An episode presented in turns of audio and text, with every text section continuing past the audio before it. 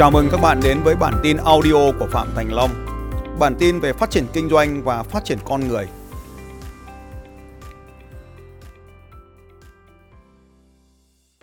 Mình là con voi con thì mình phải sợ sợi dây thừng. Mình là sinh viên thì mình có cái nhiệm vụ khác phải làm. Mình là hoàn thành tốt cái nhiệm vụ sinh viên đi. Xong rồi mình làm gì mình làm. Làm gì làm, mình phải có bằng có cấp. Thế thì cuộc sống của tôi là không có giống như các anh chị ở đây. Khi mình ra trường mình có rất là nhiều bằng đại học. Tôi học hết đại học luật. Thì ở năm thứ 3 thì xin đi làm rồi. Đi làm, cái lý do đi làm là để mình có thêm kinh nghiệm. Nên tôi xin vào cái ngành về ngành tài chính. Thì lúc mà đi học về luật như vậy thì tôi không biết về tài chính, nên tôi đi học thêm cái bằng 2 ngành ngân hàng. Sau đó thì làm cũng về ngân hàng một thời gian. Sau đó thì thấy mình kém ngoại ngữ nên là tôi cũng học thêm cái bằng đại học nữa về ngoại ngữ. Các anh chị biết rồi, học để cho nó có bằng để xin việc, sau này ra trường xin việc cho nó dễ. Nhưng mà quá trình xin việc thì nó không giống như mình. Nên là tôi ra trường và đi làm rất là nhiều việc khác nhau. Chót đọc một cuốn sách của ông Kim Dung có tên gọi là Thế giới quả là rộng lớn, có nhiều việc phải làm. Đọc cuốn sách này trong đó các ông nói rằng là khi mình còn trẻ mình có nhiều cái cơ hội để làm nên công việc gì mình cũng thử. Thế là tôi thử mỗi công ty được 1 tháng, 2 tháng, công ty dài nhất thì được 3 tháng. Và như vậy thì mình cứ làm công việc chính của mình khi sau khi ra trường. Mình là một sinh viên với rất là nhiều ảo tưởng. Mình mong muốn cái điều gì nó phải vĩ đại. Mình vào công ty nào mình cũng thấy nó nhỏ. Thế là sau một thời gian ngắn nhảy việc như vậy, mình nhìn mình lại dại. Làm ở đâu cũng ghi rất là đầy đủ dòng lý lịch từ trên xuống dưới, mấy công ty liền. Mỗi công ty 1-2 tháng. Sau này phát hiện ra là yếu tố đấy người ta không tuyển mình nữa, cho nên mình thất nghiệp, mình ở nhà. Khi mà ở nhà thất nghiệp như vậy thì cuộc sống nó rất chán các anh chị. Bố mẹ rất buồn. Và mình cứ nằm ở hàng ngày, cứ nằm ở nhà đấy thôi. Nó cứ giật dẹo như vậy. Đến một ngày thì có người bạn quen ở trên mạng, nó hỏi tôi là này ông học luật, ông giúp tôi làm cái việc này, việc kia. Thì tôi giúp ông ấy được một cái việc thì ông ấy lại thấy hay quá, ông ấy lại giới thiệu bạn ông ấy. Và thế là ông ấy giới thiệu cho mấy chục ông bạn ông ấy. Lúc đấy luật doanh nghiệp bắt đầu ra đời. Và tôi thấy rằng là ô cái này hay nhỉ. Thì một số ông bắt đầu là họ xin tôi hỏi là hóa đơn. Thế tôi mới hỏi là hóa đơn là cái gì. Thì các ông bảo phải có công ty thì mới có hóa đơn. Thế là tôi đi đăng ký mở công ty 2001 các anh chị. Tháng 8 năm 2001. Lúc đó đơn giản chỉ vì mình muốn có hóa đơn nên mình mở công ty. Mở công ty ra thì cái điều đầu tiên các anh chị biết rằng là tuyển người. Tuyển bao nhiêu người vào thì bấy nhiêu người ra đi. Không biết ở đây có anh chị nào giống tôi, cứ tuyển người đào tạo họ xong, họ làm giỏi họ đi. Nhưng vui nhất ấy, là họ ra họ mở công ty giống mình. Càng kinh doanh lâu thì mình càng tạo ra nhiều đối thủ cạnh tranh. 10 năm như vậy các anh chị, cho đến năm khoảng 2009. Tức là 9 năm, 8 năm gì đấy, 9 năm. Dành rất nhiều bằng khen nhé các anh chị nhé, rất nhiều giải thưởng. Nhưng mà có một cái điều đó là mình làm rất là nhiều việc, mình giúp cho rất là nhiều doanh nghiệp thành công. Sao vàng đất Việt 2006, sao vàng thủ đô 2008, top 5 luật sư của năm, tất cả những điều này. Cho đến một ngày tôi nhận ra rằng là những cái điều này là những cái nỗ lực của mình trong 10 năm. Nhưng mà nó cũng không phải để làm gì cả. Rồi một ngày tôi quyết định, tôi gỡ tất cả những cái bằng này, tôi cho vào trong một cái hộp, tôi đóng nó lại. Và mình nhận ra rằng là mình mở doanh nghiệp xong 10 năm, mình có rất nhiều bằng khen của nhà nước.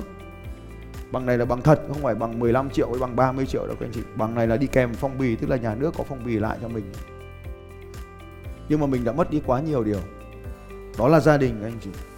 Không biết các anh chị ở đây có giống tôi không? Nhưng đấy là một cái hành trình rất là dài. Nhưng đến khi một ngày mình ngồi mình nhìn lại, mình làm việc để làm gì, mình kinh doanh để làm gì, mình kiếm tiền để làm gì. Thực sự thì mình lấy những cái bằng khen này để làm gì. Và đấy là một thời điểm cuối năm 2009 các anh chị. Tôi nhớ hôm đó là thứ Bảy. Anh chị có thể tra lại lịch xem có đúng không. Hôm đó là thứ Bảy ngày mùng 7 tháng 11. Thứ Bảy ngày mùng 7 tháng 11 năm 2009. Lúc đó tôi đang công tác tại văn phòng Thành phố Hồ Chí Minh, văn phòng luật của tôi ở Thành phố Hồ Chí Minh. Và kết thúc buổi trưa thì tôi có đi uống bia. lên cái quán bia thường xuyên của tôi là quán bia Hoa Viên ở Mạc Tĩnh Chi, bây giờ chuyển thành là đường Cách Mạng 8, đường Nguyễn Thị Minh Khai. Vào trong quán bia đó thì tôi mới ngồi và không uống được tí bia nào hết. Và sau đó thì tôi đi về. Bởi vì lúc đó đến một cái câu hỏi đến với tôi là tại sao tôi phải làm những điều này? Tại sao ngày thứ bảy tôi lại cảm thấy cô đơn như thế này giữa một cái đám đông người như vậy? Ở trong quán bia một mình các anh chị. Gia đình mình thì ở Hà Nội, mình thì lại công tác ở thành phố Hồ Chí Minh. Bạn bè ngày thứ bảy chẳng có ai, nhân viên thì đi về hết, và một mình ở đó. Ngay sau đó thì tôi đóng hết, về khách sạn đóng hết đồ và trở về với nhà của mình. Và cái ngôi nhà cũ đấy nó vẫn giống như thế. Bà vợ vẫn có câu hỏi, về rồi à? Và những đứa con nhìn thấy bố thì chạy trốn đi mất. Đối với tôi những cái điều đó nó vẫn diễn ra trong 10 năm nhưng tôi không hiểu. Nhưng vào thời điểm đó tôi chợt nhận ra có một cái điều gì đó không ổn trong cuộc sống của mình.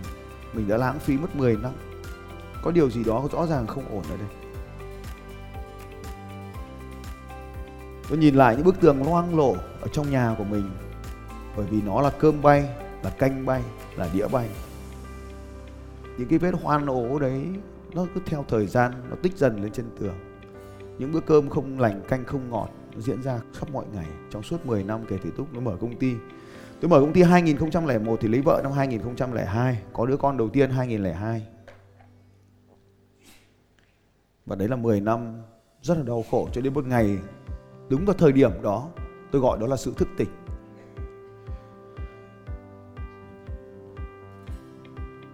Tôi nghĩ tôi phải làm điều gì đó để làm thay đổi cuộc đời của mình, để mình thoát ra khỏi tình trạng này. Đấy là ngày mùng 7 tháng 11 năm 2009.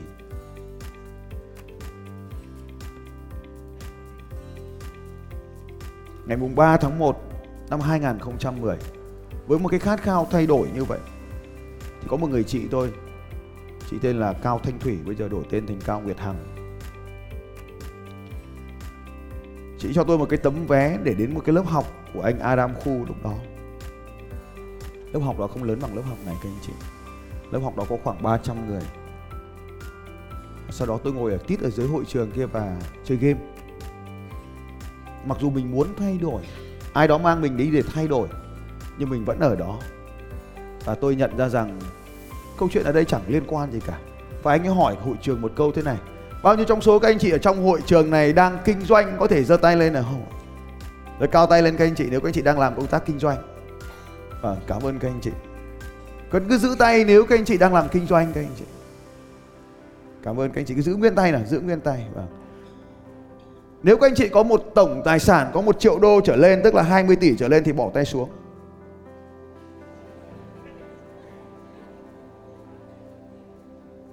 Vâng, mời các anh chị bỏ tay xuống. Và anh ta hỏi tôi đúng như thế. Sau tôi tiếp tục chơi game. Vì anh tôi nhận ra một điều rằng là ai ở đây chả kinh doanh, ai ở đây chẳng phải là triệu phú. Chứ mỗi mình ông ở trên sân khấu, ông làm triệu phú thì ông cứ đứng ở trên sân khấu ông nói đi. Giàu thì nói gì chả đúng. Nó bảo là mẹ muốn thành công thì phải thất bại cũng đúng. Nó bảo là muốn thành công thì mình đừng nghĩ thất bại cũng đúng.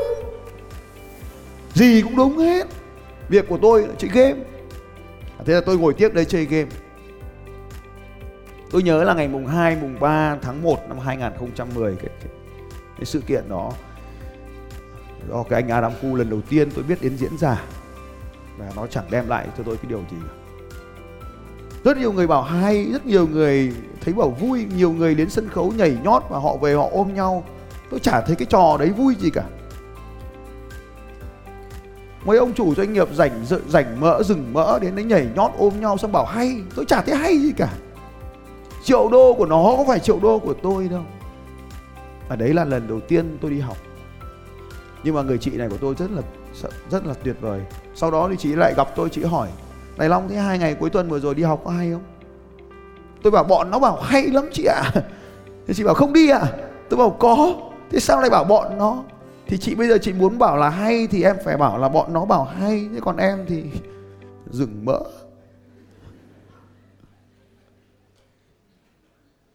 Chị này thì chị rất là nhiệt tình. Chị này là chị vợ của anh con nhà bác của vợ tôi.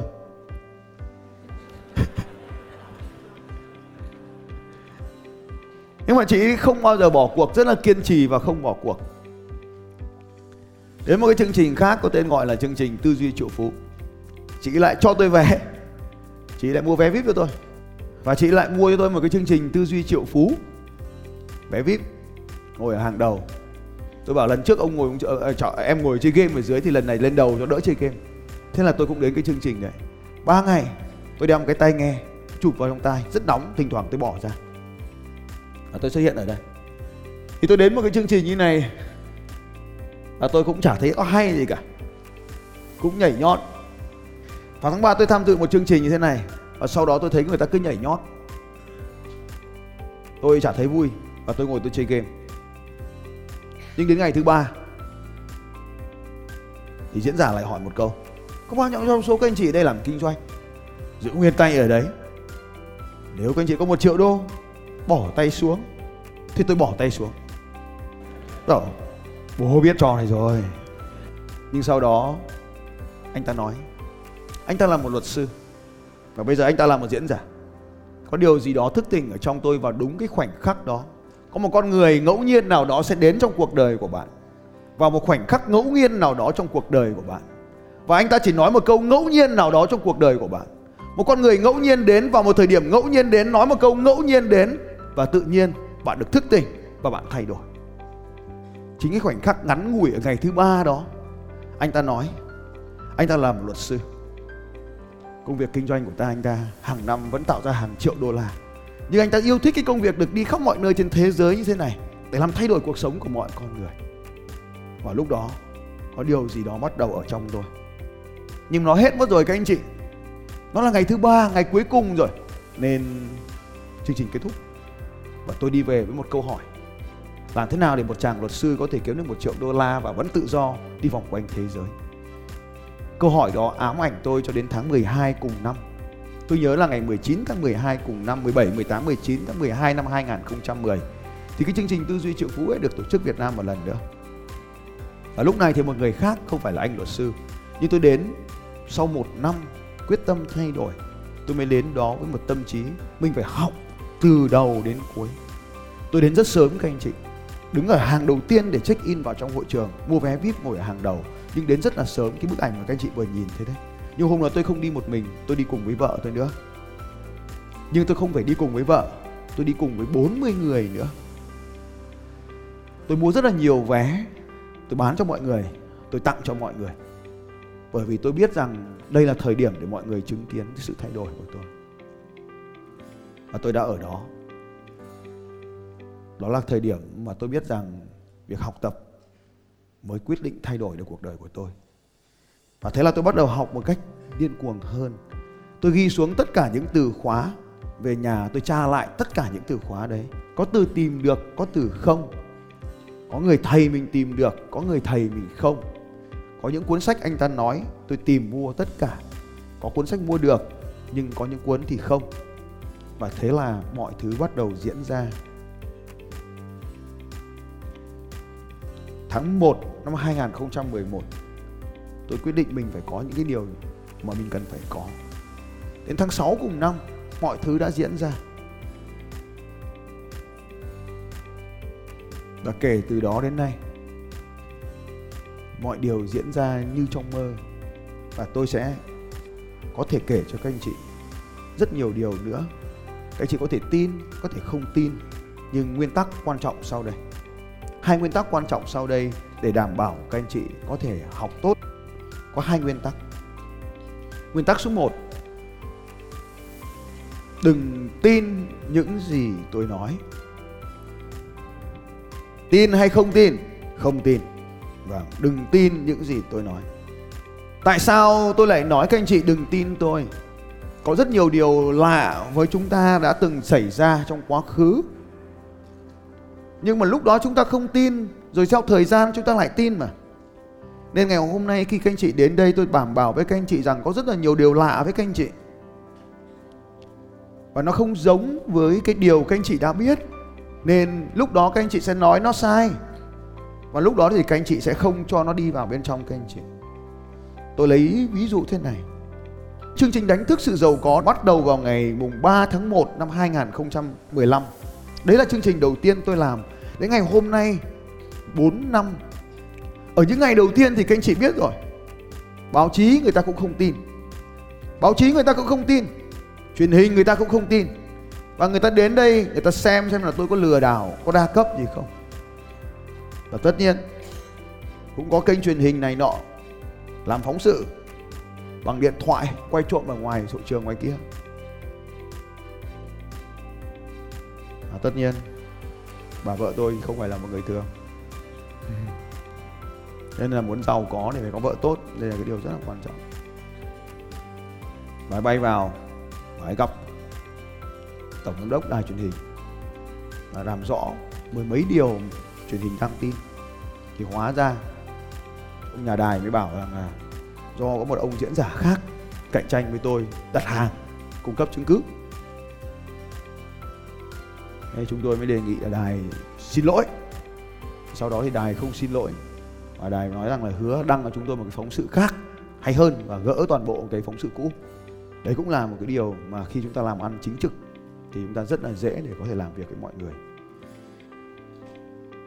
Vậy thì trong chương trình đánh thức giàu có thì các anh chị sẽ học được điều gì? Đây là cái điều mà tôi tin rằng là rất nhiều anh chị mong muốn. Vậy thì trong chương trình đánh thức giàu có, các anh chị muốn học điều gì thì tôi sẽ dạy điều đấy. Chỉ đơn giản vậy thôi. Nên các anh chị cứ mạnh dạn hỏi, hỏi gì tôi cũng đáp, hỏi gì tôi cũng trả lời được hết. Nên cứ yên tâm, tôi không giống bất kỳ một chương trình nào đã có ở trên thế giới. Đấy là không có kịch bản, không có nội dung, đến từ câu hỏi của anh chị. Nên là 41 chương trình đánh thức giàu có là 41 chương trình hoàn toàn khác nhau, không có nội dung bất kỳ. Câu hỏi là tại sao lại không dành cho những người dưới 24 tuổi? Nhưng điều quan trọng nhất là họ mang cho mình, giống như tôi, có quá nhiều ảo tưởng.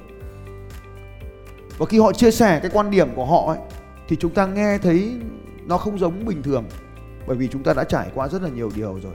Nên là những người này sẽ học ở một chương trình khác, mang tính học thuật hơn là một chương trình mang tính thức tỉnh như thế này. Nên là những người mà có nhiều tuổi hơn, có nhiều trải nghiệm sống hơn thì nên học chương trình này. Còn những người mới trẻ tuổi thì chưa cần phải học chương trình này. Đó là lý do tại sao các anh chị.